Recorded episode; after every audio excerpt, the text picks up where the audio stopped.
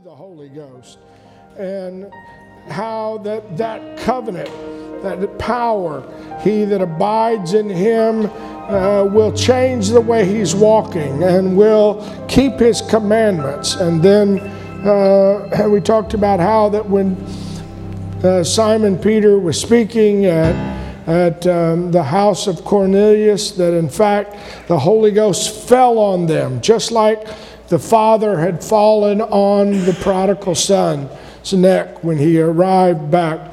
And so as you look later in First John, as he, he mentioned in the second chapter, in the third chapter, and then in the fourth chapter, he says, Whosoever shall confess that Jesus is the Son of God, God dwells in him, and he in God. And here we have known and believed that God hath loved us, for God is love, and he that dwelleth in love dwelleth in God, and God in him. And so he, he talks about this indwelling, this, this in, inner connection with God Almighty. And Paul would talk about that when he said, I am crucified with Christ. Nevertheless, I live, but it's not me, but it's Christ that lives in me.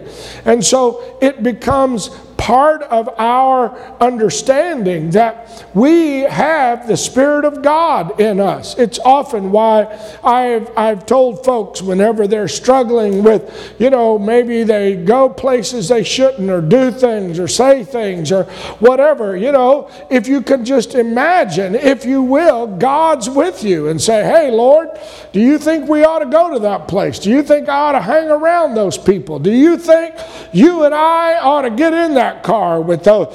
And the Lord will tell you. If you'll listen to Him, He'll say, No, I, I don't think I'd, I'd care about going there. And you don't want to go anywhere that the Lord doesn't want to go. Amen. I mean, it's as simple as that. You say, well, I, I, I kind of do my own thing. Well, that you can find yourself in your own trouble Eh, doing your own thing. And so, you know, it, whether whatever it is, it's that, and, and I've, I've heard many testimonies of individuals that are here and, and that have been here that would talk about, you know, how God, you know, would, eh, they, would, they would try to sell a house or buy a car or whatever without asking the Lord. And it end up, they would go, oh, wow, I, you know, next time I'm going to say, I'm going to check in with the, the guy that lives in my house because he lives in us. And that's why Paul in Philippians said, Wherefore, my beloved, as you have all obeyed, not in my presence only, but now in my absence, work out your own salvation with fear and trembling. Why could he say that? Because if you genuinely respect and honor God and God's Word, and you tremble at the presence of Him, and you really want to please Him, I'm telling you, the Lord's not going to allow you to do anything or go anywhere or be in any place or situation that He's not there in the middle of it with you. And so it is God that works in you both to will and to do of His good pleasure. I know it's not an immediate process. It doesn't happen in the first two minutes. You receive the Holy Ghost on Sunday night and you walk out of here and you're forever changed. It's, it's that process, as Paul said, of dying daily. It's that process of letting Christ be formed in us.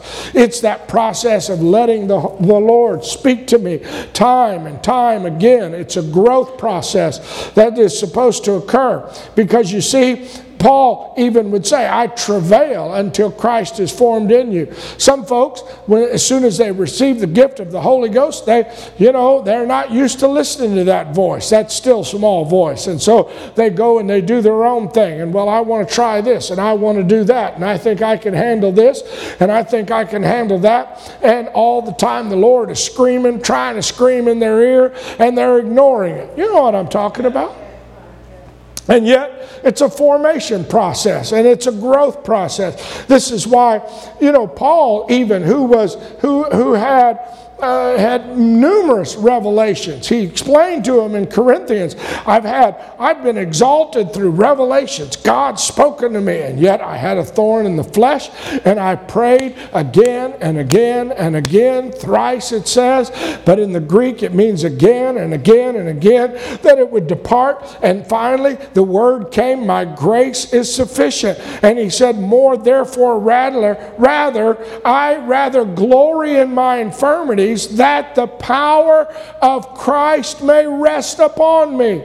Now, here's the man who said, Christ is born in us, Christ lives in us, Christ, we're attached to the vine. We're part of the body, and yet there comes some time whenever I need for the power of the Lord to rest on me as well. Even though He's formed in me, even though He's living in me, I need Him to all of a sudden saturate me.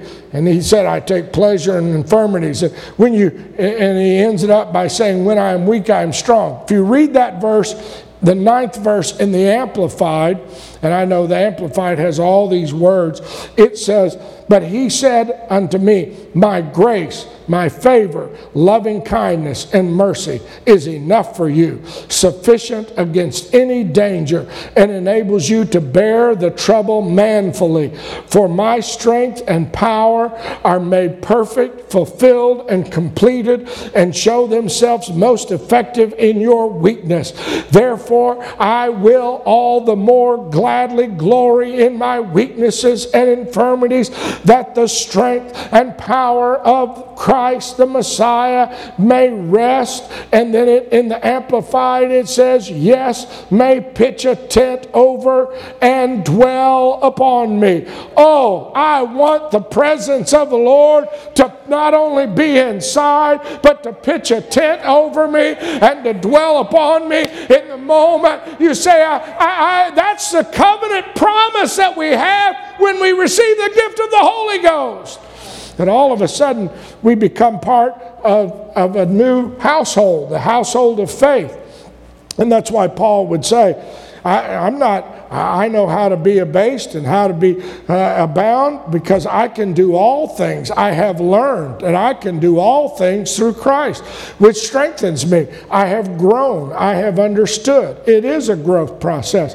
And like a baby, like a, a natural baby, you have to feed it. You have to, you have to make sure you've got it in a good environment. You know, you don't have a child and, and leave it on the doorstep and put it out in the snow and say, well, you know, it's got to toughen up sometime. You know, I, it's just the way it is. It's got to learn sometime how to be tough. Same is true with presence of God that's in us. Nurture it, put it in an environment. And so when an individual comes into his presence, and we've had a service tonight, and folks have rejoiced and worshiped, and what are you doing? Why are you doing all that? Because I want the tabernacle of God to pitch itself over me. I want the Spirit of God to hover over me. I want it to grow. I want to, I want to read the Word. And Paul talked about how the babies desire the milk of the word. Why? Why are you reading the word? I don't feel like it. Not in my flesh, I don't. Remember, my flesh is the enemy of Almighty God. But I am doing this to nurture the presence of the Lord in me. So Colossians, Paul said, I, I want to walk worthy of the Lord with all pleasing, being fruitful in every good work, increasing in the knowledge of God, strengthened with all might according to his glorious power, and all patience and long suffering and joyfulness. And I know I mentioned that the other night on a Wednesday night. I, I can't imagine the power and the might and the, what we felt here and the power of God. And oh man, immediately go and, and expect to see miracles and expect to go to the hospital. And I, you know, it wouldn't shock me at all if they, Brother Bill called and said, Hey, I, I want you to know everything's all right. I need to come home tonight. That's the kind of power we felt around here. And yet, Paul here described all power and might according to his glorious power. And what's it supposed to produce in us? Patience, long suffering, with joyfulness. Oh, I don't like the power for that. But I want to tell you, in this hour we're living, with all the stuff going on, God, we need all power to have patience and to have long suffering and to have joyfulness. In Ephesians, he said that you might be strengthened with might by his Spirit in the inner man, that Christ may dwell in your hearts by faith, being rooted and grounded in love, and would comprehend the breadth, the length, the depth, the height, and to know the love of Christ which passes knowledge, that you might be full, filled with all the fullness of God. Wow. Now unto him that is able to do exceedingly, abundantly, above all that we ask or think.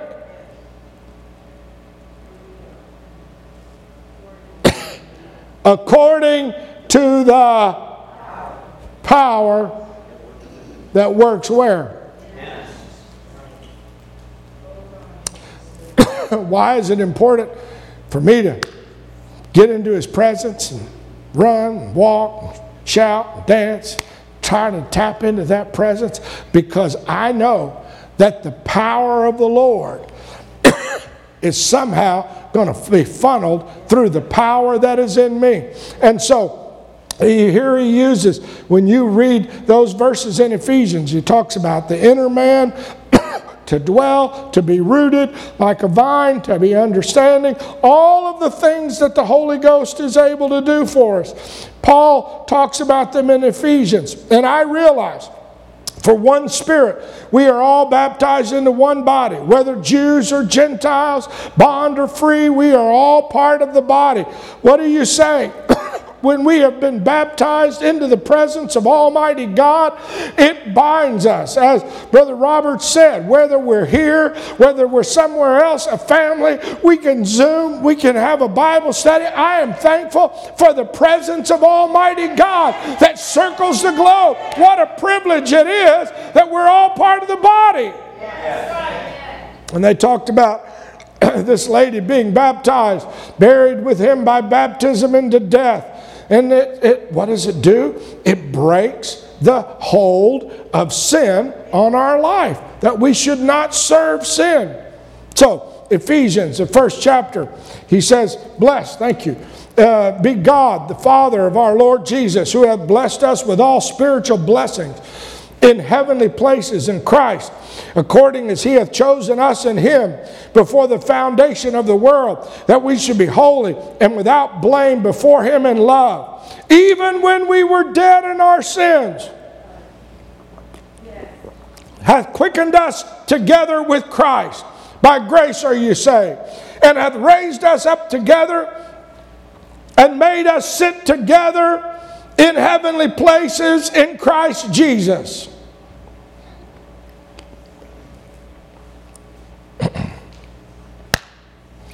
That's why when you have a service like we had tonight, and I know everybody couldn't be here, but when you start feeling that, it's almost like you're translated from here to the glory world. And you feel like you're running not around these walls, but you're running down a street of gold. And you're standing before the presence of Almighty God because we are in Christ at that moment. Oh, but that's what Jesus prayed whenever he was in the garden right before he was crucified in John the 17th chapter, that they may all be one, as thou, Father, are in me, and I in thee, that they may be one in us, that the world may believe that thou hast sent me, and the glory which thou gavest me I have given them, and that they may be one as we are one. I and them, thou and me, that they may be perfect in one, and that the world may know that thou hast sent me and hast loved them as thou hast loved me. I have declared my name unto them, and I and will declare it, that the love wherein thou hast loved me may be in them, and I in them. What are you saying? The covenant that God made with us through the infilling of the Holy Ghost. What a privilege it is to receive the power of the Holy Ghost. This is why Paul understood this was the plan of God. In fact, in 1 Corinthians, he said, We speak not in the wisdom of God in a mystery, even the hidden wisdom which God ordained before the world unto our glory. Before he ever made Adam and Eve, he wanted to tabernacle with mankind. All the way back. He said, That's what I want to do. And for 4,000 plus years, he tried it through the law and through all of that. And Paul said, God hath revealed unto this unto us by his Spirit. The Spirit searches the deep things of God. For what knoweth that man save the Spirit of the man that is even in him? Even so, the things of God knoweth no man but the Spirit of God. We have not received the Spirit of the world, but the Spirit which is of God, that we might know the things that are freely given to us of God. The covenant that God made in the wilderness with Israel, He opened to us through the veil of His flesh. When He died on Calvary, so that 50 days later, he could fill us with His Spirit. What a privilege. And I, I, I don't know. I, I, I, wish everybody believed it. I wish everybody understood it. I, I know.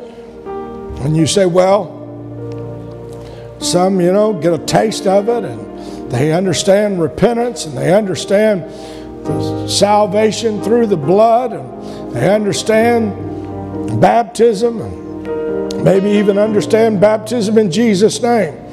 They understand taking communion, being part of the body. But some folks stop short of saying, I want a covenant with God with His Spirit in me. I want Him to be in me. I want Him to tabernacle on me. I want His presence. I want to be connected to Him like a branch is connected to a tree. You know, and you can't you're, it's not, you cannot have a branch, like I said this morning, and break it off and bring it in the house and say, I want that branch to be in here, produce the apples. I don't want to. I don't want to have to go outside. Doesn't work that way. It's that connection. I realize, I, I realize, and I, I understand. Apostolic Church it's not the same as joining the Kiwanis. It's not the same as joining the whatever club. You say, well, there are good clubs. Sure, there are good organizations, there are good clubs, but we're not talking about a, a, a club. We're talking about a new birth, being born again of the water and of the Spirit. It's not something you put down easy. It's not something that you can walk away from. I, I tell you, all the backsliders that have been through a church like this. In fact, Brother Randy Odie called me tonight and talked about uh, someone he knew who was baptized in Jesus' name, received the Holy Ghost, and, and their, their child came and wanted to be baptized in Jesus' name. Another town, another church. And I, so what are you saying? You, it never leaves you. You can pretend, you can say, oh, it's not that important. But there's something about the presence and power of Almighty God. That's the covenant that we made. Let's stand. Hallelujah. In fact, let's just, if you want to come, come. We're going to worship for just a moment. Hallelujah. Seek your face.